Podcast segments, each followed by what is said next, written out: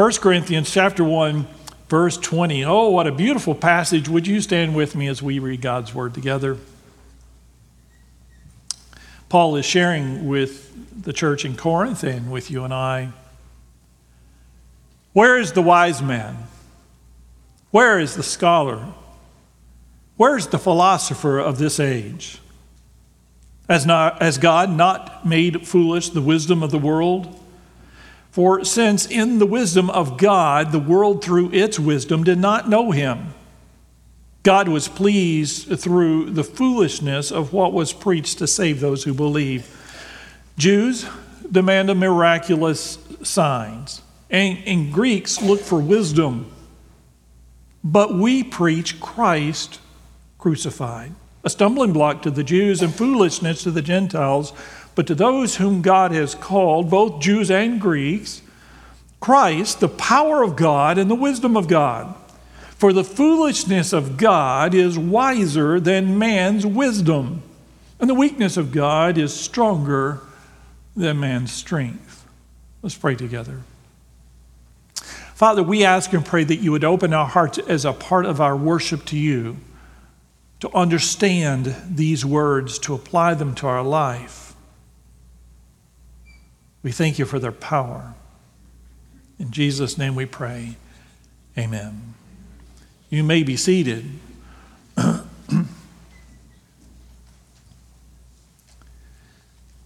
you know the truth?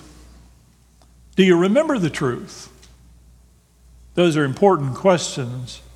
I remember the story about two middle aged couples. They were enjoying a friendly conversation with one another when one of the men asked the other guy, he said, Fred, how was the memory clinic you went to last month? Fred had signed up for and gone to a memory clinic to help his memory. Outstanding, Fred replied. They taught us all of the latest psychological techniques such as visualization, association, and so on. It was great. I haven't had a problem since. His friend was so impressed, he said, Wow, I think I need the same thing. What, what was the name of the clinic? And Fred couldn't remember the name of the clinic to save his life. He tried and tried and just racked his brain. What was the name of that place? And he couldn't remember the name of the memory clinic. Finally, he said to his friend, Fred said, what do you call that flower that has the long stem and the thorns on it? And his friend said, A rose? He said, That's it. He turned to his wife and said, Rose, what's the name of that memory clinic? it's one thing to learn something, but another thing to remember it. And sometimes we develop spiritual amnesia. And so Paul is sharing with the church in Corinth the very people he led to Christ in the very church he started, these important truths. In fact, the word truth in the New Testament literally means to not forget. To know the truth means to remember the truth. And so that is, in a way, what Paul is addressing this morning. So this morning's message is entitled simply Foolish and wise. Foolish and wise. In this morning's passage here in 1 Corinthians chapter 1, and you, if you've ever studied Corinthians at all, 1st and 2nd Corinthians, it, they are amazing books. They really are. And he is beginning this letter to the church in Corinth. It's not his first letter, it's actually his second letter. We find that out in chapter 5. Uh, sometime later in the week, go and read that, read chapter 5, and he'll mention a previous letter that we don't have, by the way. I'd love to have it.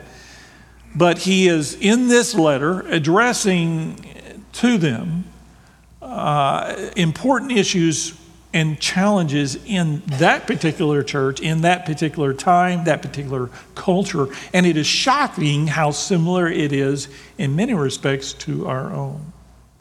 Of course, Corinth is in Greece and was part of the Roman Empire. And so their culture was Greek, and they loved philosophy. Greeks loved philosophy, that was their thing.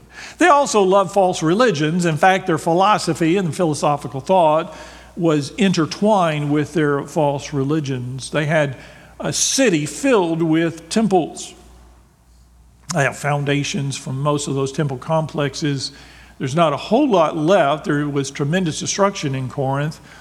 The two, probably the two most prominent temples in Corinth was number one, the temple of Apollo.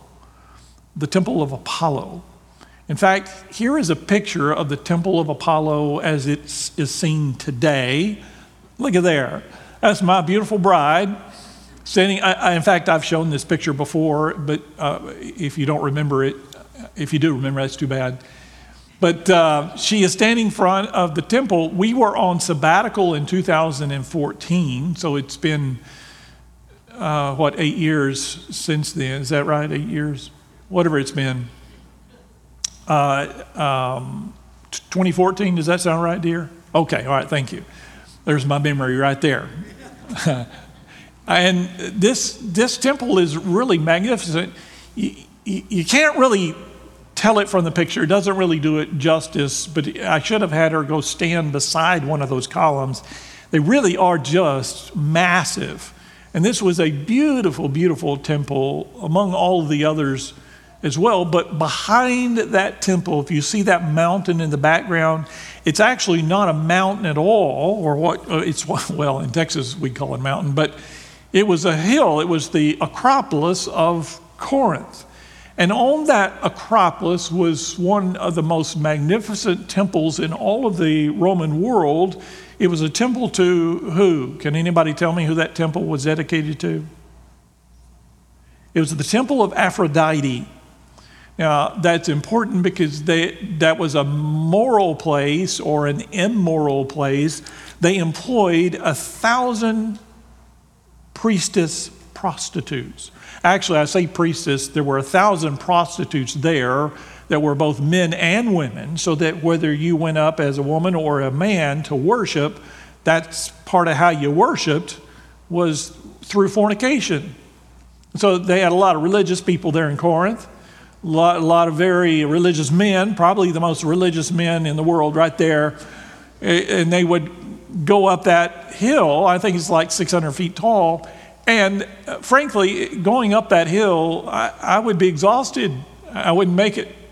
That's a long way. They had no elevators and just steps everywhere.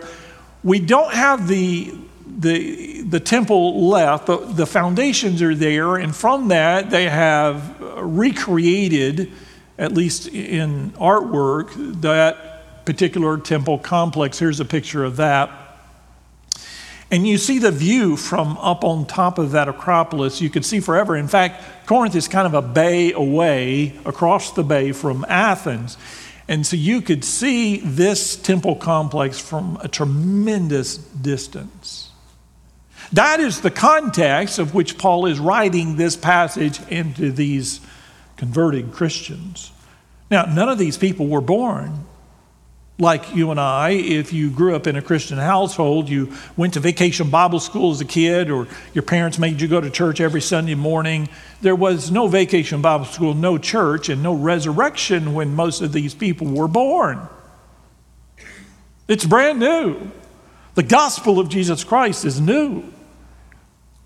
And so they all grew up in this culture and in this context, and maybe you grew up in the culture and context of this nation, not going to church either. And you think, well, it's the 21st century, it's 2022. Obviously, we're not as primitive as those guys, and, and good grief, a thousand prostitutes in one place, that's really primitive. But I tell you the truth, our culture is far more immoral than theirs. We have brought immorality to a new level globally in 2022. Every man, woman, and child can click online and in a few seconds see things that would have shocked even the, the Corinthians. That's the kind of world that we live in. And so the context here is very similar in a lot of ways. And you say, well, yeah, but we only worship one God. They had many gods. If you believe that, you don't travel very much because there are a lot of gods everywhere you go. India, for example, I've been to India, they boast a million gods. I don't know if they have a million gods, how you would, how you would catalog that, how you would organize that, but that's what they claim. Everything is basically a god. You see monkeys running around. You see cattle in the middle of the roads because they worship monkeys and they worship cattle. They worship everything except chickens. And I know I've told you about before when I came back. They don't worship the chicken. The chicken missed the God boat.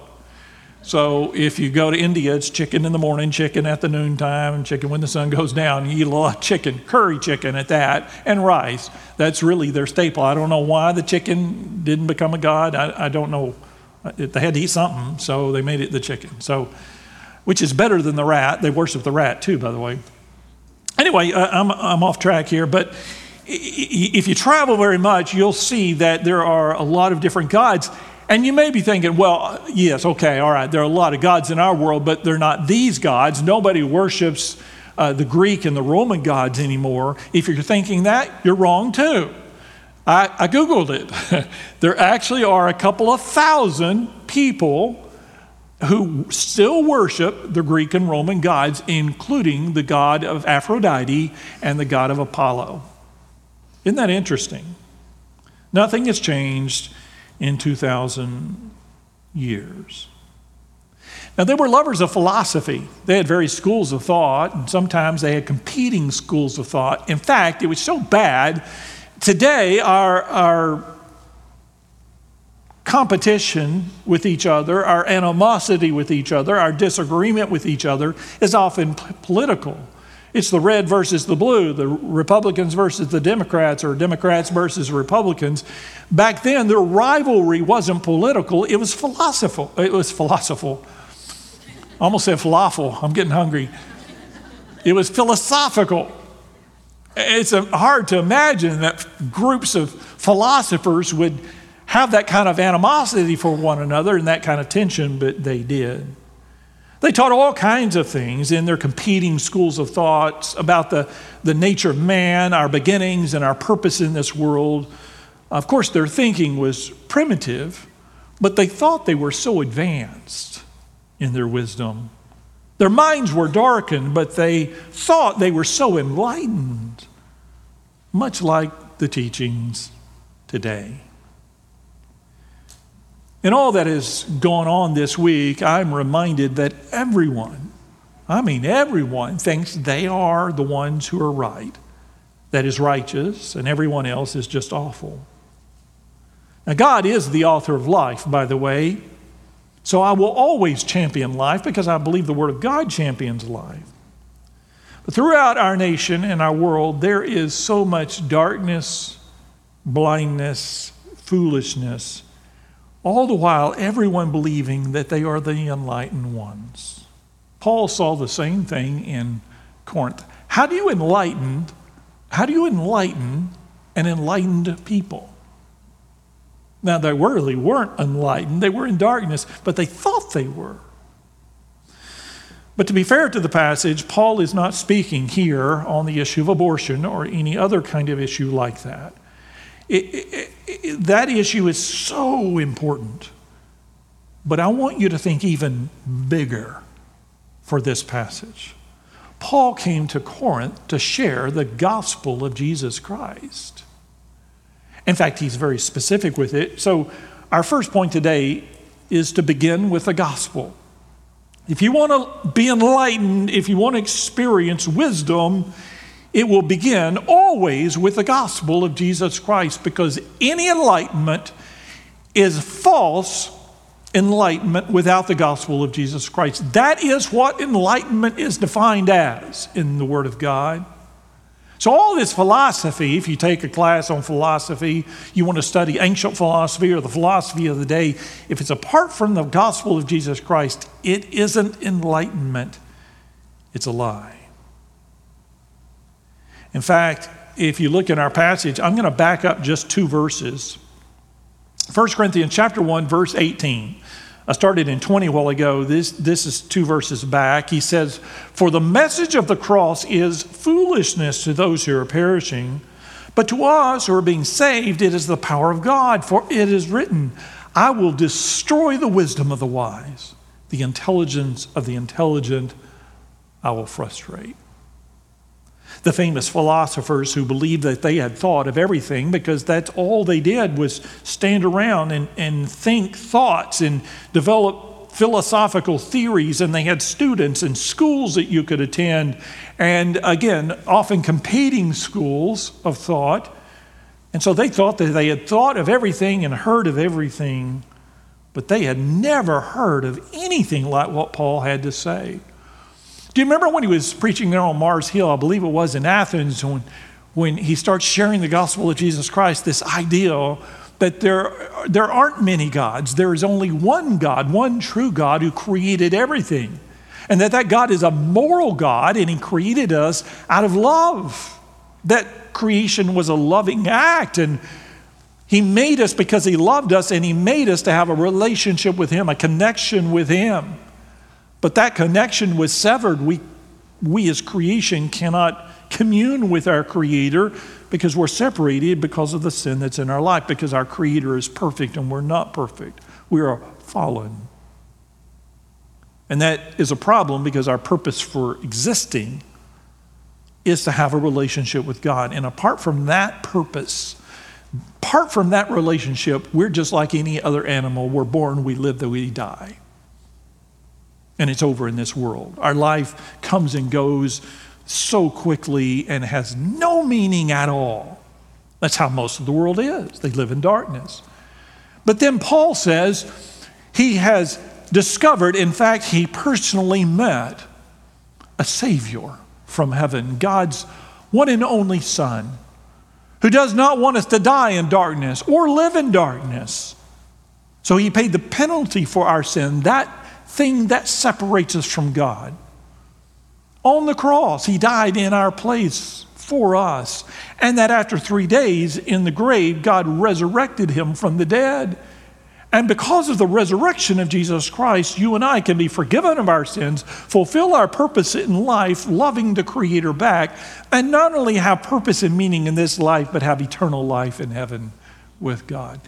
They never heard anything like that. Do you remember what the philosophers on Mars Hill said?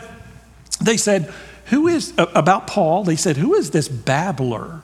He's babbling on. They had, they had not thought of it before. They had never talked about it or considered the possibility of one moral God that loves them, but there's a problem of sin and God sent his one and only Son. They'd never conceived of that before, and since they hadn't thought of it, it seemed like foolishness to them.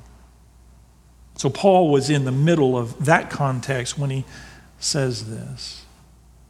Now, here's the issue, and here's where I want to get today. The challenge that Paul had wasn't that with the, the, the people that were up on the Acropolis in the temple of Aphrodite.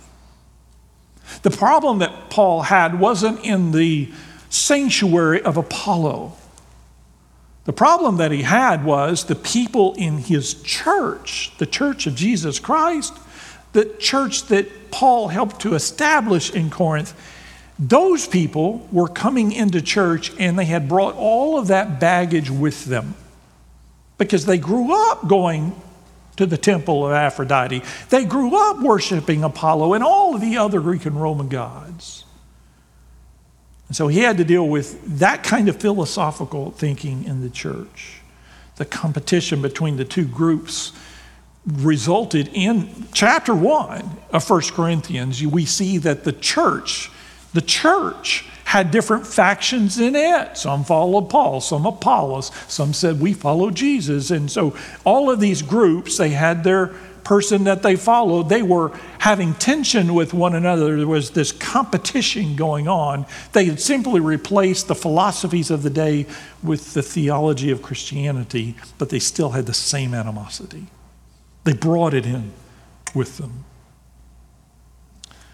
Um, here at First Baptist Church, we have mem- members and attenders from all walks of life, and I often tell you that. And I love that different backgrounds, different nationalities and races, different religious backgrounds. In fact, we have people from all different denominations here. Now, we are Southern Baptist, it's on our sign, but we don't, as I always say, I don't cram that down your throat, but theologically, that's where we stand. That's how we study God's Word, and we come down in the realm of Southern Baptist thinking. There is freedom, by the way, Not everybody has the same linear views, not everybody has the same interpretation of various passages, but within certain boundaries. There's freedom, but there is also boundaries. We all believe in the, the death, burial, and bodily resurrection of Jesus Christ. We all believe that Jesus is coming back. We all believe that there is forgiveness of sin and hope of glory in heaven. We all believe that there is purpose and meaning in life through Jesus Christ. We believe these basic things together. and by the way, no matter what denomination you're from and what background you're from, even though this is what we teach, we want you to know that you're always welcome here, but you have to accept the reality that we're not going to teach what they taught when you were Roman Catholic or when you were a Methodist or a Church of Christ or whatever denomination you came from. We even if you go to a non-denominational church that is a denomination and they teach certain things that other denominations don't teach they just call themselves a non-denominational church so now it's called now they if you don't want to have a denominational title you're called interdenominational so you don't even you don't even want to be non-denominational. You want to be interdenominational. That in, that's all inclusive. It includes everybody. But when you go to their Sunday school or their Bible study groups or you listen to their sermons, they also have very specific teachings specific to that church. Th- does that make sense? So in Corinth, or like Corinth, sometimes people bring their religious and philosophical views here to First Baptist Church that we don't hold on to. No judgment, but we don't believe the Bible teaches those things. And every church has that challenge, including Corinth. Now, again, we, are, we here at First Baptist believe that we are convinced what the Bible teaches.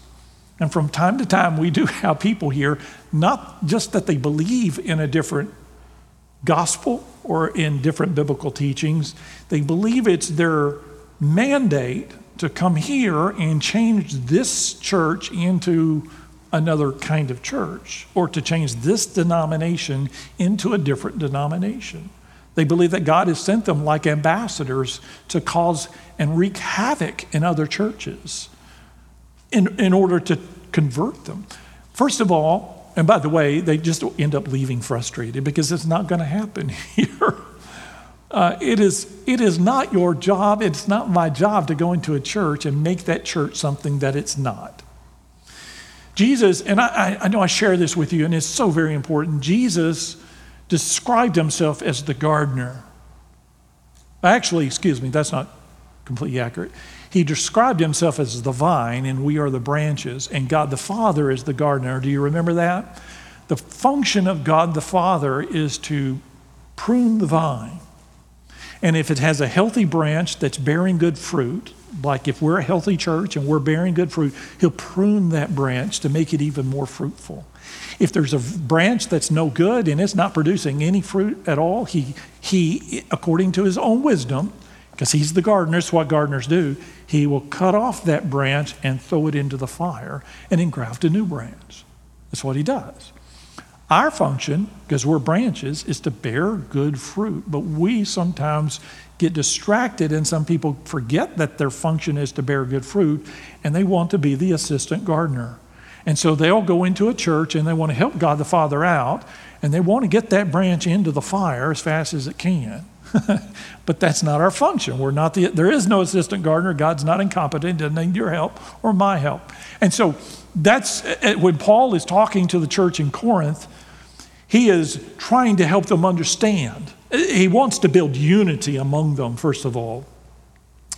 But uh, he wants them to understand who they are and what is their purpose as God's church. Now, for Paul, there were two groups that they were challenged with. In fact, they were Jews and Greeks. If you look with me again in verse 22, it says this Jews demand miraculous signs, and Greeks look for wisdom, but we preach, we preach the Christ crucified. Uh, the stumbling block to Jews, foolishness to the Gentiles, but to those whom God has called, both Jews and Greeks, Christ is the power of God and the wisdom of God. So the first group, he says, are Jews. What did Jews want?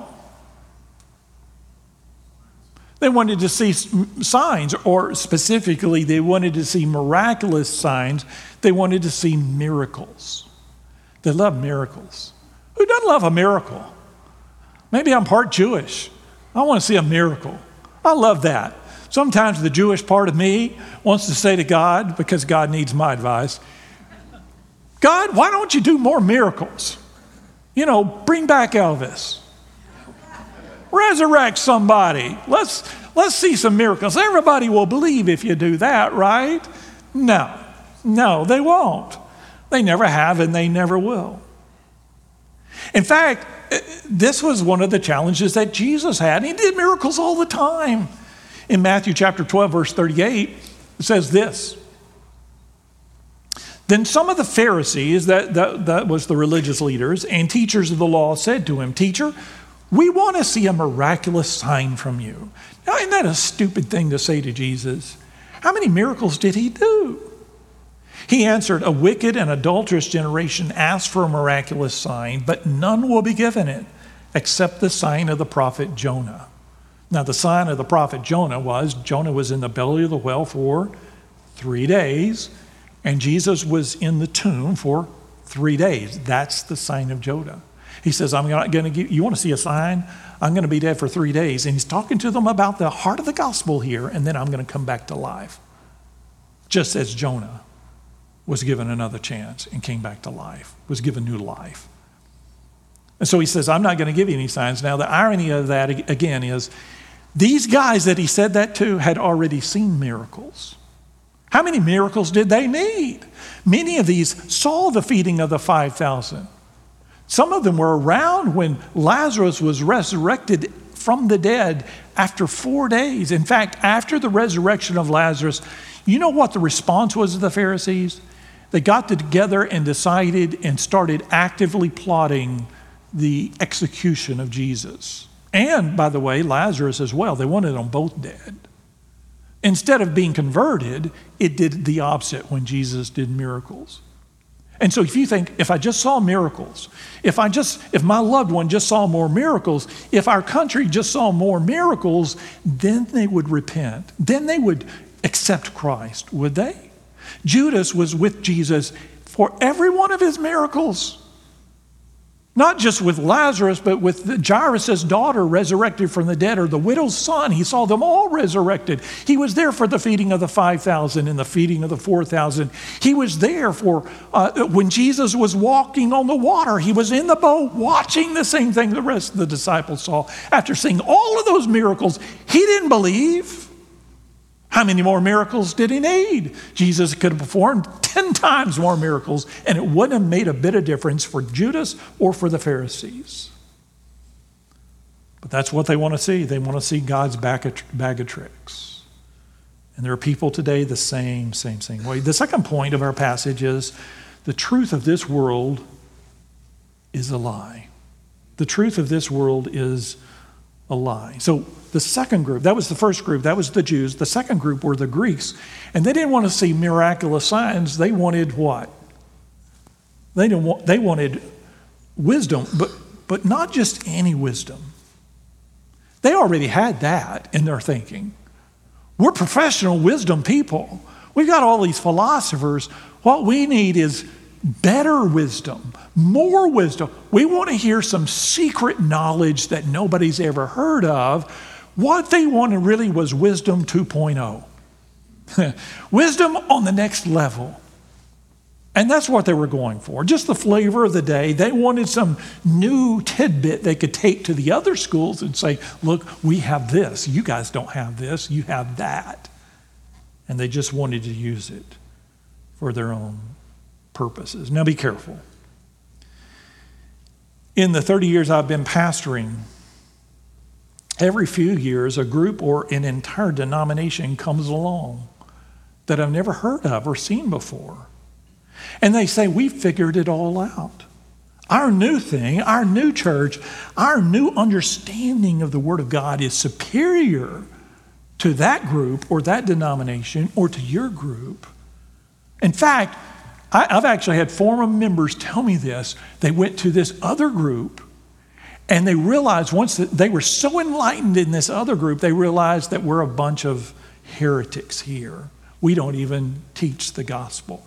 If you want to hear the gospel, if you want to know the secret truths of God, you have to go to their group. And almost a cult like mentality. Be careful about hearing these new truths. You want to hear the truth? The truth is, the gospel of Jesus Christ is 2,000 years old. Though it is fresh and new every morning in our hearts, it should be. It's not new and flashy. Most of you have seen a cross. Some of you are wearing a cross. Most of us have read the Bible before, at least some of it. Most of us own a Bible or two or three or 20. it's not new. Been a part, my, my mother and father believed, my grandmothers and grandfather, all of them believed. My great grandparents believed. I have ministers in my family uh, lineage, and many of you do as well. So it's not the new flashy thing. And sometimes, because we live in a culture that it, has got to be new. Oh, got to be new. My cell phone that's in my pocket is about five months old. I can't wait to get rid of it. It's so, it's so not new because the new ones are coming out. You got to have the new one. It doesn't last very long, does it? That newness wears off so quick. Your, your car that you were beaming with pride when you drove it out of that car lot. Have you seen the new one? Oh, it's way better. It's so much better. And so we always want the new, the new, the new, the new. And so we come into church, what do we want? A 2,000 year old gospel? No, no, we want this new thing. Be careful about those people out there promising you some other new truth other than the gospel of Jesus Christ. But that's what we do. Truth is the truth. There's a story about a little girl who proudly wore a shiny cross on a chain around her neck. It was a gift given to her. One day she was approached by a man who said to her, Little girl, don't you know that the cross Jesus died on wasn't beautiful like the one you're wearing? It was an ugly wooden thing. It's just foolish to have a shiny cross around your neck. It isn't accurate. And the little girl replied, Yes, I know, but they told me in Sunday school that whatever Jesus touches, he changes. You can listen to all the brilliant new philosophies in this world. We think we're so advanced. We're not. In 2,000 years, if the world is still here, they'll look back in uh, on 2022 and they'll say what we're thinking from, from years and years ago. They're going to think those people were so primitive. They couldn't cure most diseases. They fought. They had wars. They bombed and killed one another we're primitive. We think that we're so advanced. We've outgrown God. We haven't. We have not. And we never will. It's that simple, beautiful truth that God loves you. Whether you understand it or not, God loves you. He made you. And He wants to redeem you, forgive you and give your life purpose. That is the truth of the gospel. And he did that through the death, burial, and resurrection of his son for you. Don't let anybody else convince you of anything different in this wise world. Pray with me. Father, we come to you today and we acknowledge the wisdom of this world is, in fact, foolishness but in their darkened thinking, they see the brilliance of your word and the glory and the light of your gospel, and they don't get it. The truth is, most people have never gotten it. They don't get it now, and they never will get it. It is a dark place in this world. Not just this week that we see darkness, we see it every week and every month of our life. Our parents saw it, our grandparents saw it, our children, grandchildren, and great grandchildren will see it. It is just a dark world. But against that stands the light of Jesus Christ, shining in darkness. Father, forgive us for those times where we have been seeking the new thing to give our life meaning. And it may some, be something as silly and trivial as a phone or electronics. Or it may be a new philosophy or a new theology that we've been looking for. something to get us motivated. Forgive us. That is all foolishness. May we come back to the one truth that can change lives, grant us purpose, redeem us from our sins, and give us hope. And his name is Jesus. As you're praying, no one's looking around. Can I challenge you? First, if you have not given your life to Jesus Christ, I want to give you that opportunity today, right now, right here. Not tomorrow, not next week, not next year. Right now, God is giving you an opportunity to give your life to Christ. Just come up and say, Pastor, I want to surrender my life to Christ. And it is your life. It's not your week or your month, not even this year. It's not a New Year's resolution kind of thing. It's a lifelong commitment, it's a one way trip that I die to myself. I don't call the shots anymore. I give my life to Christ because I acknowledge that He died for me, for my sins. And it is only through the death, burial, and resurrection of Christ faith in Him that Christ will allow His blood and what He shed on the cross to save us from ourselves, from our own sins. You want to come forward and say, All right, I want to surrender. It's time give your life to Christ today. Maybe God is calling you or your family to join with First Baptist Church and you want to serve Him faithfully here. Just come down and say, Pastor, we'd like to join. Or maybe you want to come and kneel and pray. God has put something on your heart. This, th- these steps are available to you during this time of invitation. If God is leading right now, here's your chance, here's your opportunity. While you pray, no one's looking around, all heads are bowed, all eyes are closed. Would you stand? And as you stand, as you continue to pray right now, you come.